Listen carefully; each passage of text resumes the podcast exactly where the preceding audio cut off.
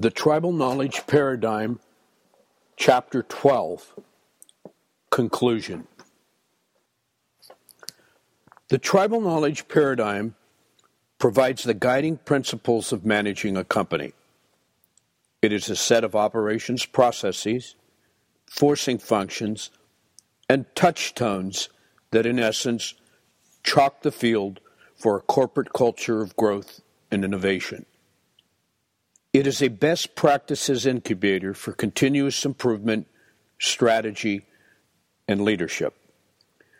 We have tried to present a case that there is an alternative perspective for managing companies that integrates everyone into the process. The current approach at most companies is to over control and thereby stifle innovation and growth. Instead, management energy should focus on a culture of continuous improvement by unleashing and focusing the collective know how of the organization. When asked why this paradigm would work versus why ours or other approaches didn't, it boiled down to one issue. By getting all executives and managers involved in helping to improve or increase tribal knowledge with all employees, it is not an option anymore. It is their job.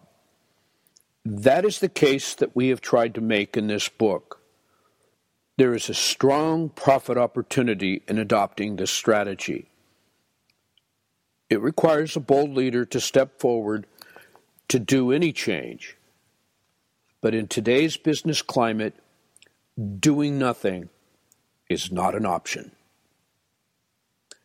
This is the end of chapter 12 of the tribal knowledge paradigm.